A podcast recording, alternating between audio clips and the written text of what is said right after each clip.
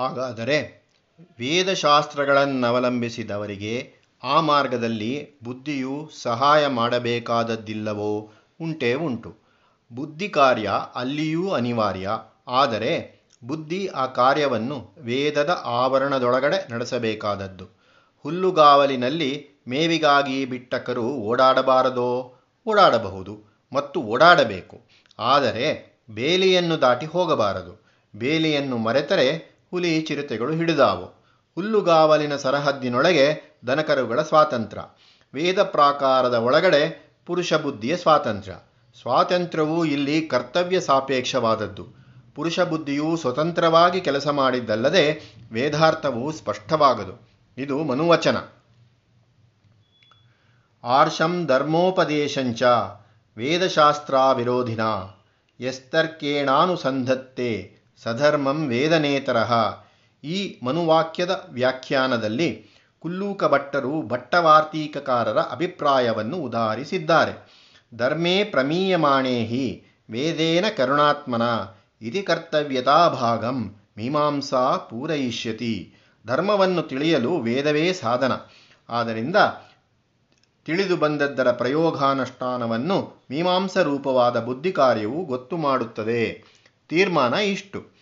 ಯಾವ ಕರ್ಮಕ್ಷೇತ್ರದಲ್ಲಿ ಆಧ್ಯಾತ್ಮ ವಿಷಯವೇ ಪ್ರಧಾನವೋ, ಎಲ್ಲಿ ಜೀವ, ಈಶ್ವರ, ಪುಣ್ಯ, ಪಾಪ, ಸ್ವರ್ಗ, ನರಕ, ಪುನರ್ಜನ್ಮ, ಮೋಕ್ಷ ಇಂಥ ವಿಚಾರಗಳು ಮುಖ್ಯವೋ, ಅಲ್ಲಿ ವೇದಶಾಸ್ತ್ರ ಶ್ರದ್ಧೆ ಪ್ರಧಾನವಾಗುತ್ತದೆ. ಪುರುಷ ಬುದ್ಧಿ ಅಲ್ಲಿ ಶಾಸ್ತ್ರಕ್ಕೆ ಸಹಾಯವಾಗಿರುತ್ತದೆ. ಎಲ್ಲಿ ಜೀವದ ಸದ್ಗತಿಯ ಪ್ರಶ್ನೆ ಸಾಕ್ಷಾತ್ತಾಗಿ ಬಾರದೆ, ಲೌಕಿಕ ಲಾಭಾಲಾಭಗಳೇ ತಾತ್ಪರ್ಯವೋ ಅಲ್ಲಿ ಬುದ್ಧಿಯ ಸ್ವತಂತ್ರ ವಿಚಕ್ಷಣೆ ಪ್ರಧಾನವಾಗುತ್ತದೆ. ಹೀಗೆ ನಮ್ಮ ಜೀವನದ ಕೆಲವು ಕ್ಷೇತ್ರಗಳಲ್ಲಿ ಮೊದಲು ಶಾಸ್ತ್ರಶ್ರದ್ಧೆಯೂ, ಅದನ್ನು ಅನುಸರಿಸಿ ಸ್ವಬುದ್ಧಿಯೂ ಹೊಂದಿಕೊಂಡಿರಬೇಕು. ಇನ್ನೂ ಕೆಲವು ಕ್ಷೇತ್ರಗಳಲ್ಲಿ ಬುದ್ಧಿ ವಿವೇಕವು ಪಟುವಾಗಿ, ದೃಢವಾಗಿ ವೇದಶಾಸ್ತ್ರಗಳಿಗೆ ವಿರೋಧವಾಗದಂತೆ ಜೀವನವನ್ನು ಸಾಗಿಸಬೇಕು. ಹೀಗೆ ಶ್ರದ್ಧೆ, ಬುದ್ಧಿಗಳೆರಡ ಸಮನ್ವಯ. ಹೀಗೆ ವೈದಿಕ, ಲೌಕಿಕೋಪಾಯಗಳ ಸಮನ್ವಯ. ಈಗ ಅರ್ಜುನನ ವಿಷಯಕ್ಕೆ ಹೋಗೋಣ. ವೇದಶಾಸ್ತ್ರ ಶ್ರದ್ಧೆಯಿಂದ ಅವನು ಕ್ಷತ್ರಿಯ ಧರ್ಮವನ್ನು ನಡೆಸಬೇಕಾದದ್ದು. ಆತ್ಮಚೈತನ್ಯ ನಾಶವಿಲ್ಲದ್ದು, ಅದು ನಿತ್ಯವಾದದ್ದು, ಅದರ ಪರಿಪೂರ್ಣ ಸ್ವರೂಪ ದರ್ಶನವೇ ಜೀವಕ್ಕಾಗಬಹುದಾದ ಪರಮಲಾಭ. ಆ ಲಾಭ ದೊರೆಯಬೇಕಾದರೆ ಜೀವಾವಸ್ಥೆಯ ಕಶ್ಮಲ ಕಲಂಕಗಳು ಹೋಗಬೇಕು. ಆ ಜೀವ ಪರಿಶೋಧನೆಗಾಗಿ ಧರ್ಮ, ಧರ್ಮದಲ್ಲಿ ಸ್ವಧರ್ಮ, ಇದಿಷ್ಟು ವೇದಶಾಸ್ತ್ರದ ಉಪದೇಶ. ಅದು ಸ್ವಬುದ್ಧಿ ಸಿದ್ಧಾಂತವಲ್ಲ, ಶಾಸ್ತ್ರ ಶ್ರದ್ಧೆ. ಅರ್ಜುನನು ಯುದ್ಧ ಕರ್ಮಕ್ಕೆ ಸಿದ್ಧನಾಗುವುದು ಶಾಸ್ತ್ರ ಶ್ರದ್ಧೆ. ಸಿದ್ಧನಾಗಿ ಯುದ್ಧರಂಗದಲ್ಲಿ ನಿಂತ ಬಳಿಕ ಸೇನಾವ್ಯೂಹಗಳನ್ನು ಹೇಗೆ ರಚಿಸಬೇಕು? ಸೇನಾಪತಿತ್ವಕ್ಕೆ ಯಾರನ್ನು ತರಬೇಕು? ಯಾವ ಶಸ್ತ್ರವನ್ನು ಪ್ರಯೋಗಿಸಬೇಕು? ಎದುರುಗಡೆಯ ಯಾವ ಅಸ್ತ್ರಕ್ಕೆ, ತನ್ನ ಕಡೆಯ ಯಾವ ಪ್ರತ್ಯಸ್ತ್ರ? ಇಂಥ ಪ್ರಶ್ನೆಗಳೆಲ್ಲ ಕೇವಲ ಸ್ವಬುದ್ಧಿ ಚಾತುರ್ಯದಿಂದ ನಿರ್ಣೀತವಾಗತಕ್ಕವು. ತತ್ವಜ್ಞಾನಕ್ಕೆ ಶಾಸ್ತ್ರ, ಲೋಕವಿನಿಯೋಗಕ್ಕೆ ಬುದ್ಧಿ. ನಮ್ಮಂಥ ಸಾಮಾನ್ಯ ಸಣ್ಣ ಜನರ ಗೃಹ ಕೃತ್ಯಗಳಲ್ಲೂ ಅಷ್ಟೇ ಸರಿ. ಮದುವೆಯಾಗಬೇಕಾದರೆ ಹೆಣ್ಣು ಗಂಡುಗಳ ಹೊಂದಿಕೆ ಶಾಸ್ತ್ರ ವಿಷಯ, ಮುಹೂರ್ತ ಮಾಂಗಲ್ಯಗಳ ಶಾಸ್ತ್ರ ವಿಷಯ. ಬೀಗರನ್ನು ಹೇಗೆ ಒಲಿಸಿಕೊಳ್ಳಬೇಕು, ಭೋಜನಕ್ಕೆ ಏನೇನು ತರತೀಪು ಆಗಬೇಕು, ಯಾರ್ಯಾರನ್ನು ಕರೆಯಬೇಕು, ಸ್ವಗೃಹದಲ್ಲಿಯೇ, ಶ್ರೀರಾಮ ಮಂದಿರದಲ್ಲಿಯೇ, ಹಣ ಸಾಲ ತರುವುದೇ ಸಾಮಾನೇ ಸಾಲವೇ, ಬಡ್ಡಿ ಹತ್ತು ಕೊಡೋಣವೇ, ಹನ್ನೆರಡು ಕೊಡೋಣವೇ ಇಂಥ ಪ್ರಶ್ನೆಗಳೆಲ್ಲ ಲೌಕಿಕ ಬುದ್ಧಿವಂತಿಕೆಗಳಿಗೆ ಸೇರಿದವು. ಇದರಲ್ಲಿ ಸುಳ್ಳು ವಂಚನೆ ಇಲ್ಲದಿದ್ದರೆ ಸಾಕು.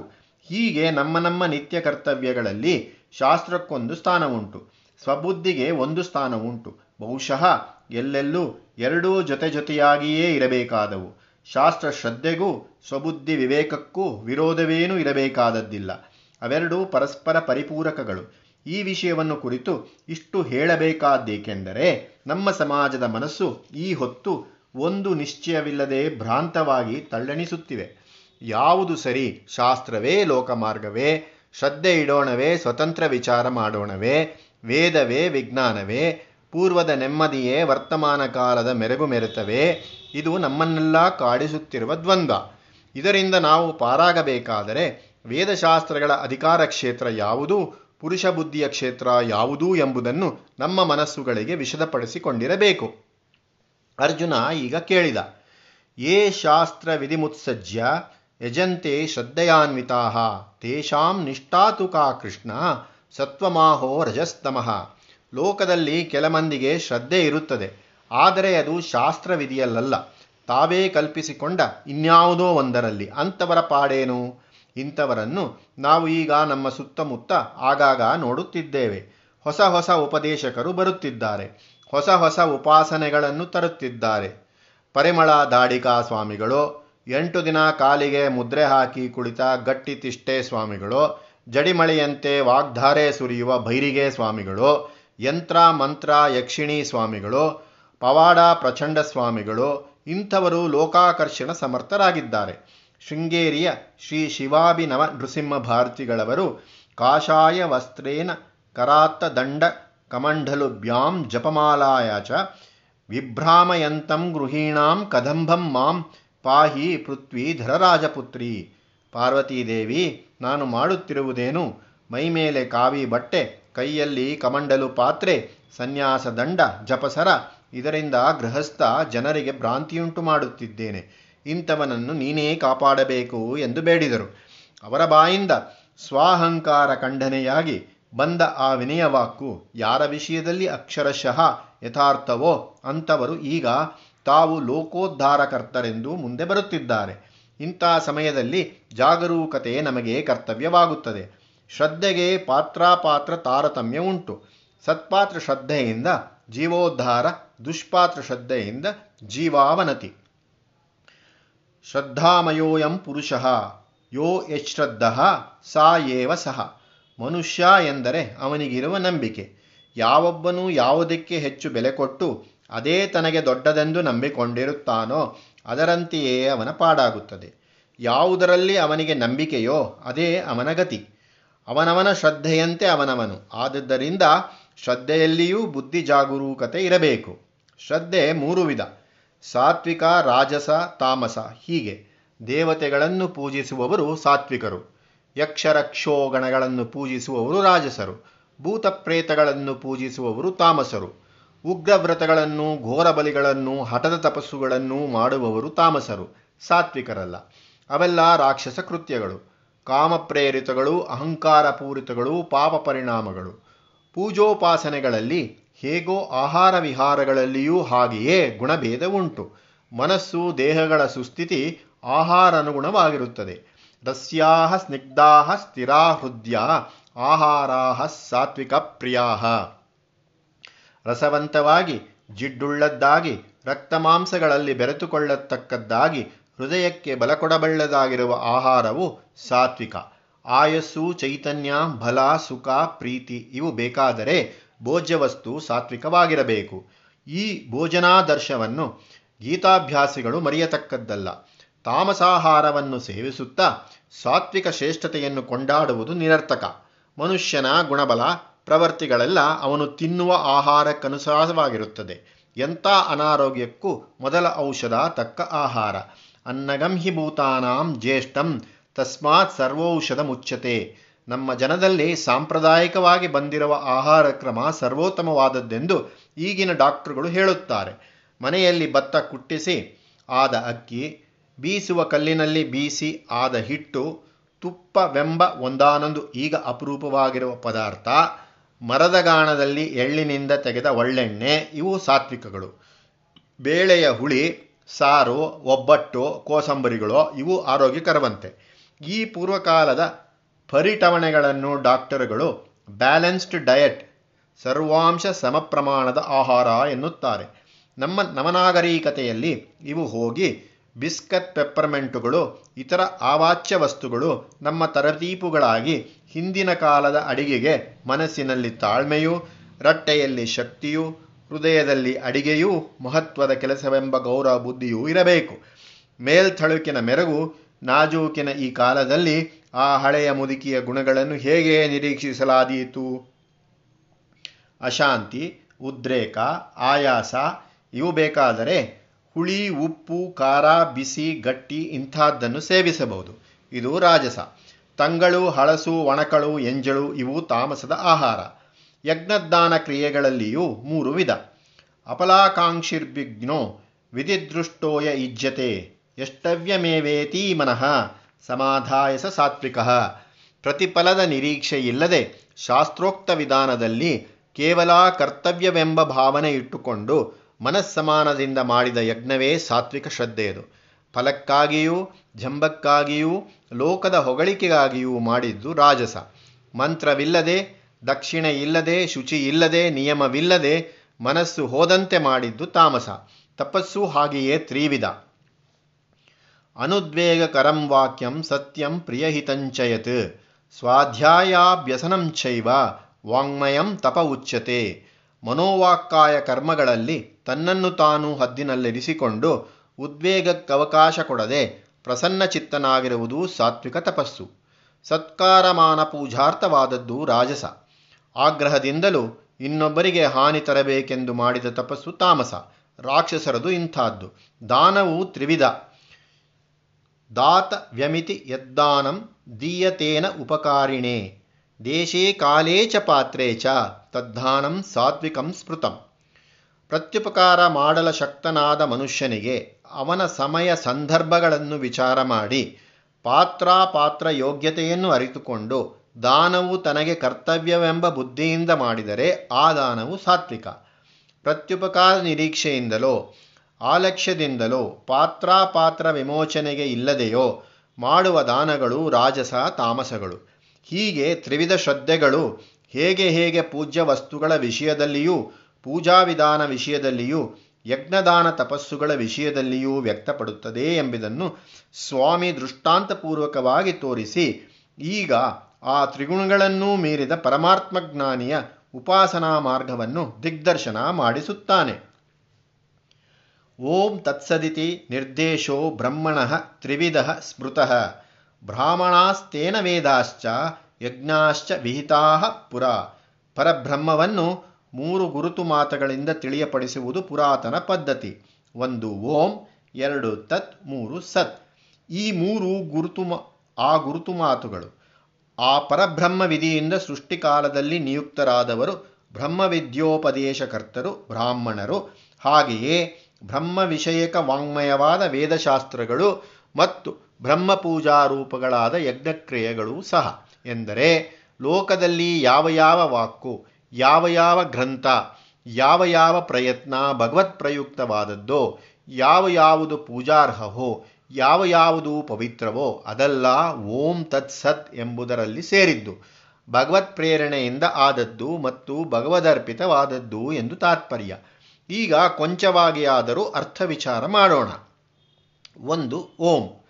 ತಸ್ಮಾತ್ ಓಂ ಇತ್ಯುದ್ದಾಹೃತ್ಯ ಯಜ್ಞಧಾನಾಥ ಪ್ರಕ್ರಿಯಾ ಬ್ರಹ್ಮೋಪಾಸಕರು ಓಂಕಾರೋಚ್ಚಾರಣೆಯಿಂದ ಯಜ್ಞದಾನ ತಪಸ್ಸುಗಳನ್ನು ನಡೆಸುತ್ತಾರೆ. ಓಂಕಾರದ ಅರ್ಥ ವಿವರಣೆಯನ್ನು ಎಂಟನೆಯ ಅಧ್ಯಾಯದಲ್ಲಿ ಓಮಿತ್ಯೇಕಾಕ್ಷರಂ ಬ್ರಹ್ಮ ಎಂಬಲ್ಲಿ ನೋಡಿದ್ದಾಗಿದೆ. ಓಂ ಎಂಬ ಅಕ್ಷರದಲ್ಲಿ ಆ ಪ್ಲಸ್ ಉ ಪ್ಲಸ್ ಉಂ ಎಂಬ ಮೂರಾಂಶಗಳಿವೆ. ಅವುಗಳನ್ನು ಒಂದೊಂದಾಗಿ ಗ್ರಹಿಸುವಾಗ ಬ್ರಹ್ಮ, ವಿಷ್ಣು, ಮಹೇಶ್ವರ ಎಂದು, ಸತ್ವ, ರಜಸ್ಸು, ತಮಸ್ಸು ಎಂದು ಜಾಗೃತ್ ಸ್ವಪ್ನ, ಸುಷುಪ್ತಿ ಎಂದು, ಭೂಮಿ, ಅಂತರಿಕ್ಷ, ಆಕಾಶ ಎಂದು, ಸ್ವರ್ಗ, ಮರ್ತ್ಯ, ಪಾತಾಳ ಎಂದು, ತೇಜಸ್ಸು, ಅಪ್ಪು, ಅನ್ನ ಎಂದು, ಪುಮಾನ್, ಸ್ತ್ರೀ, ನಪುಂಸಕ ಎಂದು, ದಿವಸ, ರಾತ್ರಿ, ಸಂಜೆ ಎಂದು ಹೀಗೆ ವಿಶ್ವ ಪ್ರಪಂಚದ ಎಲ್ಲ ಭಾಗ, ಎಲ್ಲ ಗುಣ, ಎಲ್ಲ ಲಕ್ಷಣಗಳನ್ನು ಮೂರು ಮೂರರ ಗುಂಪಾಗಿ ಮನಸ್ಸಿಗೆ ತಂದುಕೊಳ್ಳಬಹುದು. ಆ ಮೂರಂಶಗಳೂ ಒಟ್ಟುಗೂಡಿದ ಓಂ ಸಮಗ್ರ ರೂಪದಿಂದ ವಿಶ್ವ ಪ್ರಪಂಚದ ಹೊರಗೆ ಅದನ್ನಾವರಿಸಿಕೊಂಡಿರುವ ವಿಶ್ವಾತೀತ ಭಾವವನ್ನು ಮನಸ್ಸಿಗೆ ತಂದುಕೊಳ್ಳಬಹುದು. ಹೀಗೆ ಓಂಕಾರವು ವಿಶ್ವವಿಶ್ವಾತೀತಗಳ ವ್ಯಕ್ತಶಕ್ತಿ, ಅವ್ಯಕ್ತ ಶಕ್ತಿಗಳ, ದೃಶ್ಯ ಸತ್ಯ, ಅದೃಶ್ಯ ಸತ್ಯಗಳ ಸಮಗ್ರ ಸಂಪೂರ್ಣ ಪ್ರತೀಕವಾಗುತ್ತದೆ. ಎರಡು, ತತ್ ತತ್ ಪ್ಲಸ್ ಇದಿ. ಅನಭಿಸಂಧಾಯ ಫಲಂ ಯಜ್ಞ ತಪಕ್ರಿಯಾ ದಾನಕ್ರಿಯಾಶ್ಚ ವಿವಿಧ ಕ್ರಿಯಂತೆ ಮೋಕ್ಷಕಾಂಕ್ಷಿಭಿ ಮೋಕ್ಷಾರ್ಥಿಗಳು ಯಜ್ಞದಾನ ತಪಸ್ಸುಗಳನ್ನು ಬೇರೆ ಯಾವ ಫಲವನ್ನು ಬೇಡದೆ ತತ್ ಪದಾನುಸಂಧಾನದಿಂದ ಮಾಡುತ್ತಾರೆ. ತತ್ ಎಂದರೆ ಕನ್ನಡದ ಅದು ಅಥವಾ ಆ ಯಾವ ಪದಾರ್ಥ ನಮಗೆಲ್ಲ ಚೆನ್ನಾಗಿ ತಿಳಿದದ್ದೋ ಅದನ್ನು ಕುರಿತು ಪ್ರಸ್ತಾವಿಸುವಾಗ ಅದು ಆ ಎನ್ನುತ್ತೇವೆ. ಉದಾಹರಣೆ ಆ ಹೊತ್ತು ಆ ಮನುಷ್ಯ ಹೀಗೆ. ಬ್ರಹ್ಮವಸ್ತು ಪ್ರಸಿದ್ಧವಾದದ್ದು, ಪ್ರತ್ಯಕ್ಷವಾಗಿಲ್ಲದ್ದು. ಈ ಎರಡೂ ಕಾರಣಗಳಿಂದ ತತ್ಪದವು ಅದಕ್ಕೆ ಯುಕ್ತವಾಗಿದೆ. ಇನ್ನೂ ಒಂದು ಸ್ವಾರಸ್ಯ ಉಂಟು. ಯಾವ ವಸ್ತುವಿಗೆ ಗೊತ್ತಾದ ಹೆಸರಿಲ್ಲವೋ, ಯಾವುದರ ಸ್ವರೂಪವನ್ನು ಯಥಾವತ್ತಾಗಿ ತಿಳಿಸಬಲ್ಲ ಮತ್ತು ಮನುಷ್ಯ ಭಾಷೆಯಲ್ಲಿಲ್ಲವೋ, ಅಂಥ ವಿಶೇಷ ವಸ್ತುವನ್ನು ತತ್, ಅದು ಅದು ಎಂದೇ ವ್ಯವಹರಿಸಬೇಕಾಗಿದೆ. ಪೂರ್ವಕಾಲದ ಮರ್ಯಾದಾವಂತರಲ್ಲಿ ಹೆಂಡತಿಯಾದವಳು ಗಂಡನನ್ನು ಹೆಸರು ಹಿಡಿದು ಹೇಳದೆ, ಅವರು ಎನ್ನುವುದು ಗಂಡನಾದವನು ಹಾಗೆಯೇ ಹೆಂಡತಿಯನ್ನು ಹೆಸರು ಹೇಳದೆ, ಆಕೆ ಅವಳು ಎನ್ನುವುದು ವಾಡಿಕೆಯಾಗಿತ್ತು. ಬ್ರಹ್ಮವಸ್ತುವನ್ನು ತಿಳಿದವರು ಆ ಮರ್ಯಾದೆಯಲ್ಲಿ ತತ್, ಅದು ಎನ್ನುವುದು ಸಂಪ್ರದಾಯ.